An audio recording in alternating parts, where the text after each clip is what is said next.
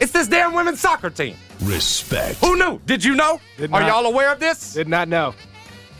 They took out number two seeded St. Louis in the first round of the NCAA tournament yesterday. Brooks Monaghan and the women A beast.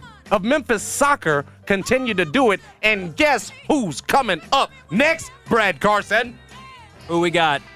Who's next? Mississippi State. Ooh. Coming to see you. Listen, St. Louis, I'll calm down, but you can tell I'm No, very I think excited it's fired up. It's about worthy. this women. Brooks Monaghan is a freaking treasure.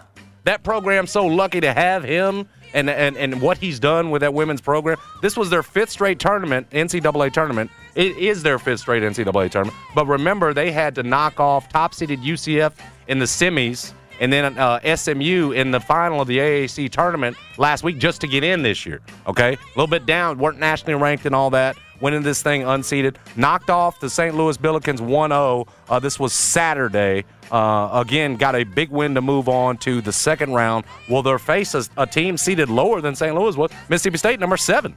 Uh, they'll play them in the second round. I believe that time is out, 4 p.m. on Saturday. But get with a winner.